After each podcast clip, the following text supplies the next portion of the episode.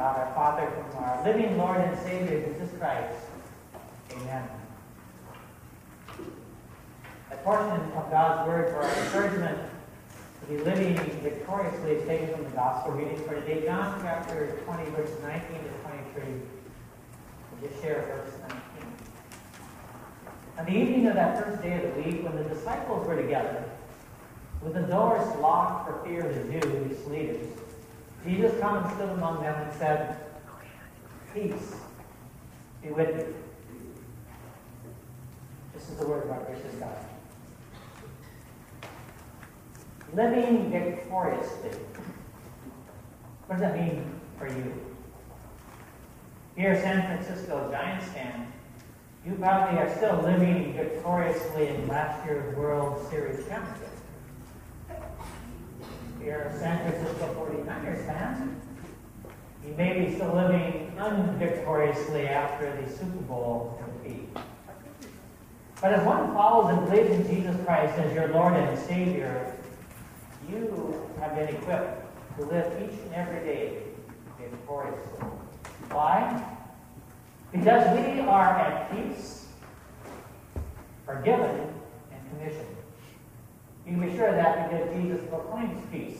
On the evening of that first day of the week, when the disciples were together, the doors locked for fear of the Jewish leaders, Jesus came and stood among them and said, Peace be with you.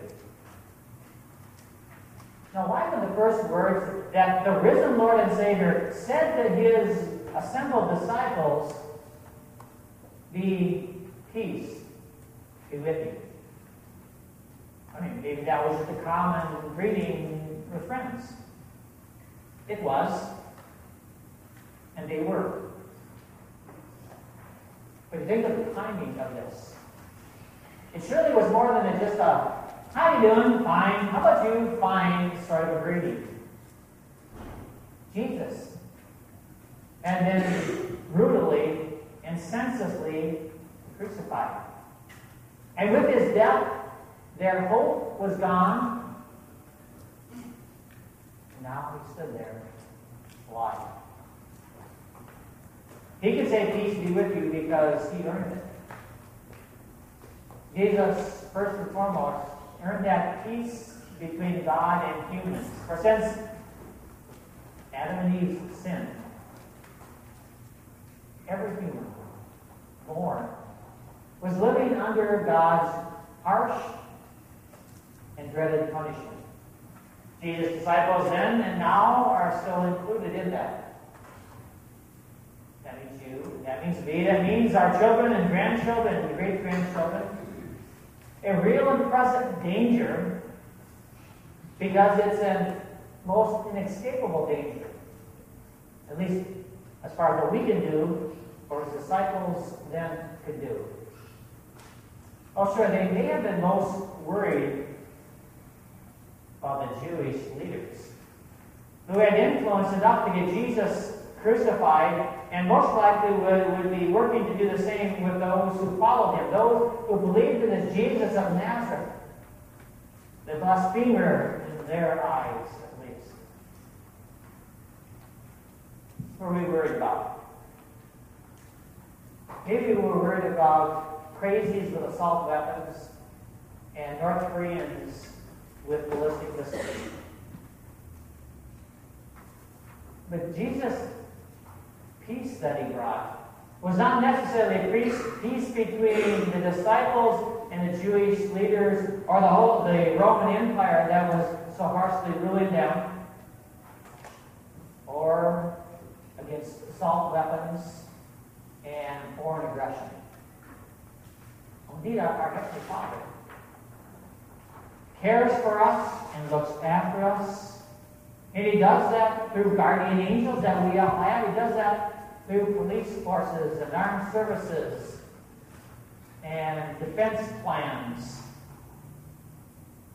But all those things would do us no good if we are enemies of that God. If we are living under his wrath, if we are hostile to him and he is still hostile to us. But we know that's all changed. That's, that's why the flowers are here, right? Not, not, this is not a funeral. This is a resurrection party. Because all that Jesus did. He took our punishment. He went to the cross and he completely fulfilled all that God demanded of you and of me and of all the disciples back then and of every person. For example, every time we badmouth church leaders, or synod leaders, or state or government leaders, Jesus died for that. I mean, he also lived in a way. He, he never did that to the leaders that were over him, even those who were going to be crucifying him. Jesus showed respect. And he did that for you and be as well. I mean, you can put any sinful word or action into that same formula. What sin would you put in that? What is there a particular sin that's bothering you at this time that you really feel bad about? Or that you should feel bad about? Jesus never committed that sin. Wanted you to know that. And then he took that sin and paid for it. It's all paid for. That's what peace be with you is all about.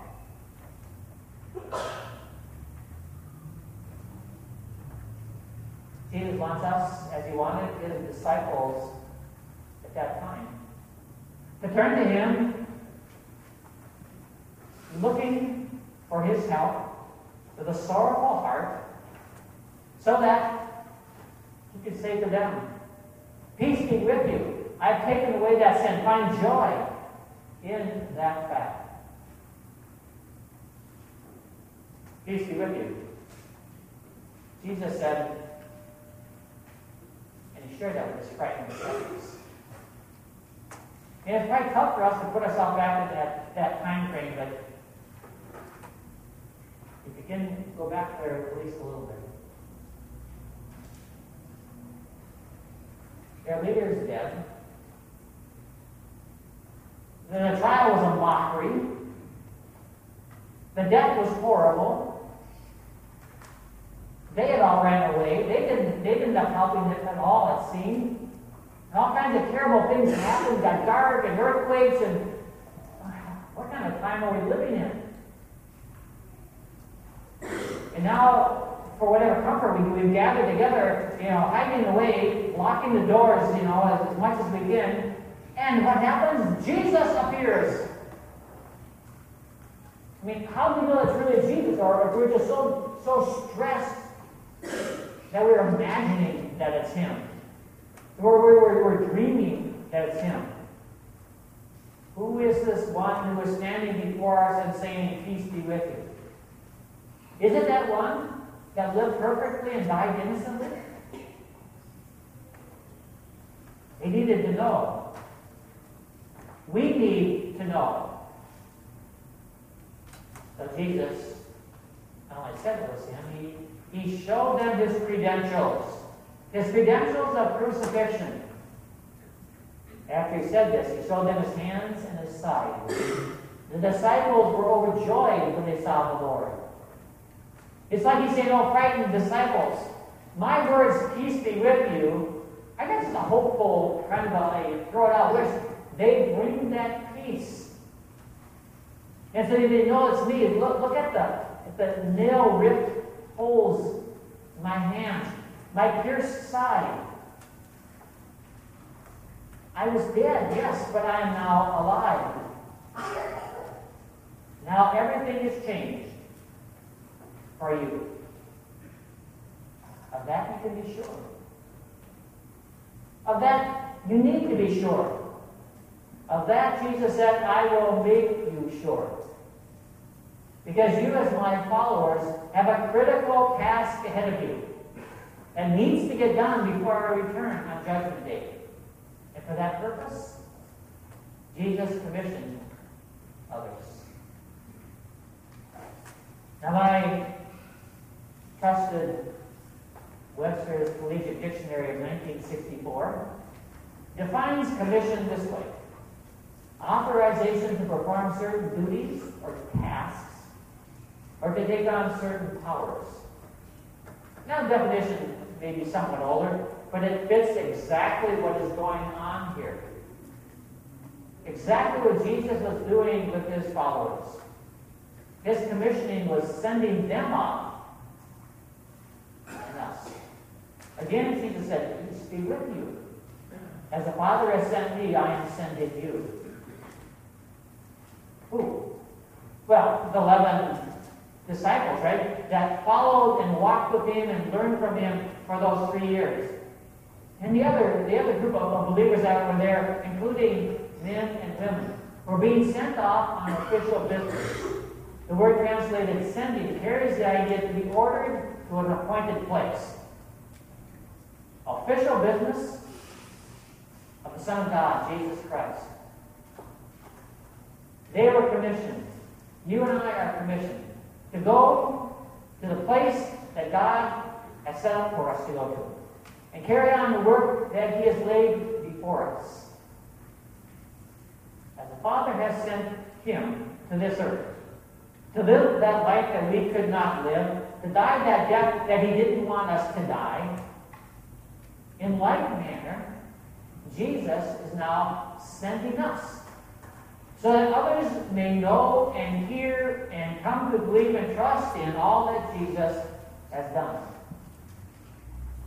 Not, not to go and have some other means of getting right with God, doing enough good works, acting a different way, change your ways, and somehow God may have mercy on you. No, that's not the reason at all. Jesus accomplished all that. Note in this commission, and he begins it by saying those words again reminds his followers, Peace be with you. But Jesus knows his followers well, whether then or now. And that tendency to say, uh, okay, you're sending someone, well, well send her or, or send him. You know, not me. And even if you're authorized to do that, we are reluctant. And perhaps they would have been, they had been reluctant. Little chance then of carrying out the commission. So Jesus gives the Holy Spirit to them. Us. And with that, he breathed on them and said, Receive the Holy Spirit. And it doesn't work, dear friends, to say, Well, I wasn't there, so he didn't breathe on me, so then I don't have to do anything. Oh, do you have to receive the Holy Spirit at your baptism? Or later in life, or when you hear the word, the Holy Spirit isn't with you? Of course He is. So what good is the Holy Spirit going to do? Hello. The very Son of God has given to us the Spirit of God. For what? Well, can work in us and on us and through us. We have a God who knows everything and can do anything. That God is in a unique, unique way part of us, given to us. And that empowers us, first and foremost, to deal with sin. Forgive anyone sins, their sins are forgiven. If you do not forgive them, they are not forgiven. What would Jesus' long term followers be commissioned to do? Not what the first disciples necessarily did, right? Because we know that in the early church, the Holy Spirit enabled them to speak in other languages so that the word may be spread quickly. They're able to do miracles so people they draw attention to the message even raise the dead.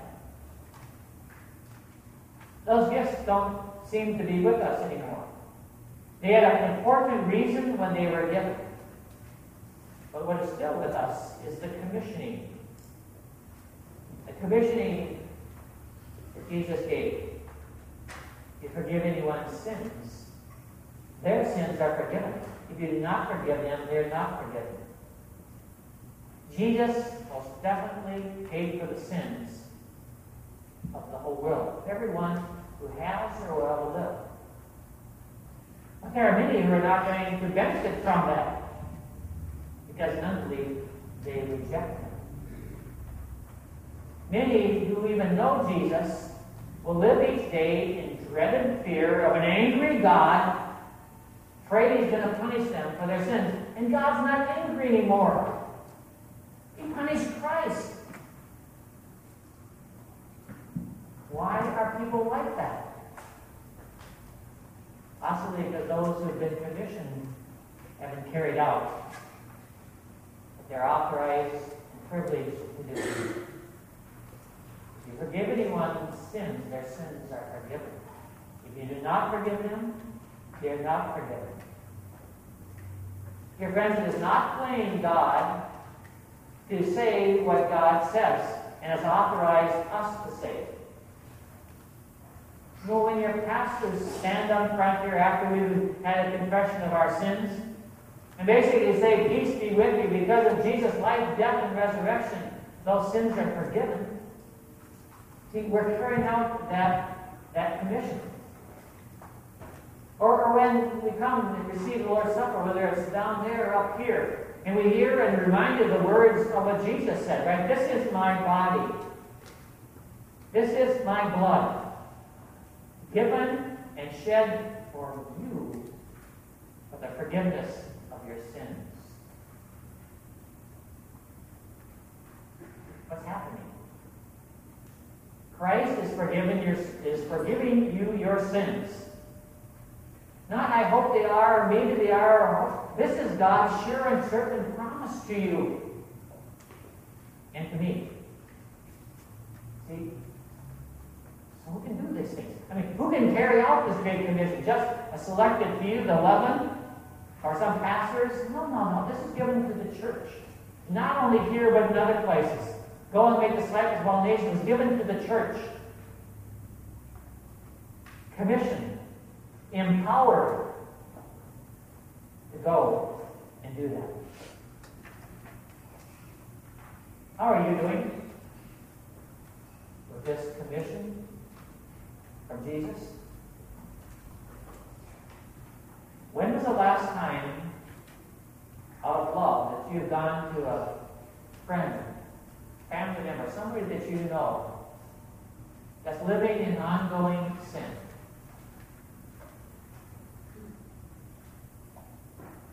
What did you give the Holy Spirit the opportunity to call that person to repentance? so that you could have the opportunity to tell them what Jesus has done for them? Or not? That's, that, that's kind of hard to do. Maybe, maybe you guys are trained to do that, but oh, that's hard. Hell is harder. Living with a tormented, guilty conscience is harder seeing others follow after that person and acting like them in, in their unrepentant sin is harder too. Oh, yes. They may very well not be repentant. They may very well get mad at you. You may very well have to say, well, you know, if you live in that unrepentant sin, knowing it is, and say, I don't care, then that, that sin's not forgiven. It wasn't because you're mean. It wasn't because you got something against them. It's because that's God's truth.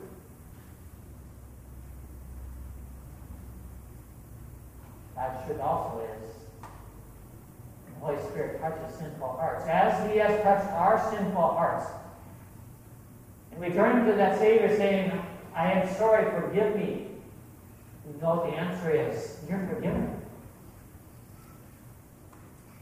I lived perfectly to replace that sin. I died eternally. That sin would not be on your head. We also need to be ready when someone comes to us and confronts us with our sin. To listen, put the, keep the defenses down, and if it is a sin that we truly have said or done, like David, say, I've sinned.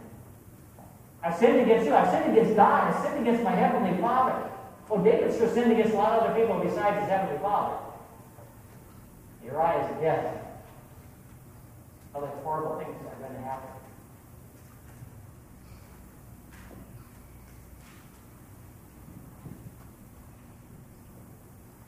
It take for you to talk to a family member about their sin? See, we're not to judge repentance. See, God judges the hearts and the minds. That, that's not for us to do.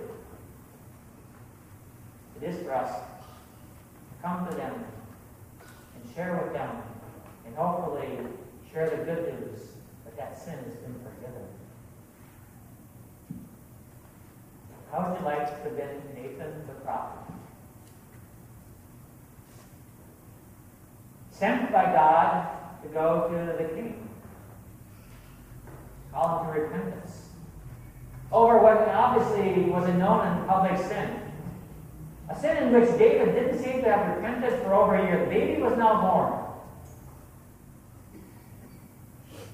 There are some that believe that David lost his faith during that year. How long can you tell God, I know it's sinful, I know I've done it, but I don't care? David was called to go to that unrepentant king. One who holds the power of life and death and has no problem putting people to death, obviously. He's upset with them and call them to repentance. Now, we don't know exactly how David was, uh, Nathan was called to do that. We don't know how, how long Nathan waited. But he finally went. Oh, and, and he did it in a, in a very special way, right? He didn't go and, and just uh, call him an outright sinner. He went and explained the situation to try to get David to be able to see what he had done. And maybe you have those gifts and I, and maybe we don't. But he finally said, David, you are the man. God doesn't he? You are the man. You are the woman. You are the son. You are the daughter. You are the child. May the Holy Spirit be a part of us if we say that to others or if it's said to us. So that we will say with David, I have sinned. Jesus, forgive me. That's how we go about living victoriously. So you and I now at peace are given the commission. The question for us is what will I do? What will you do? What are we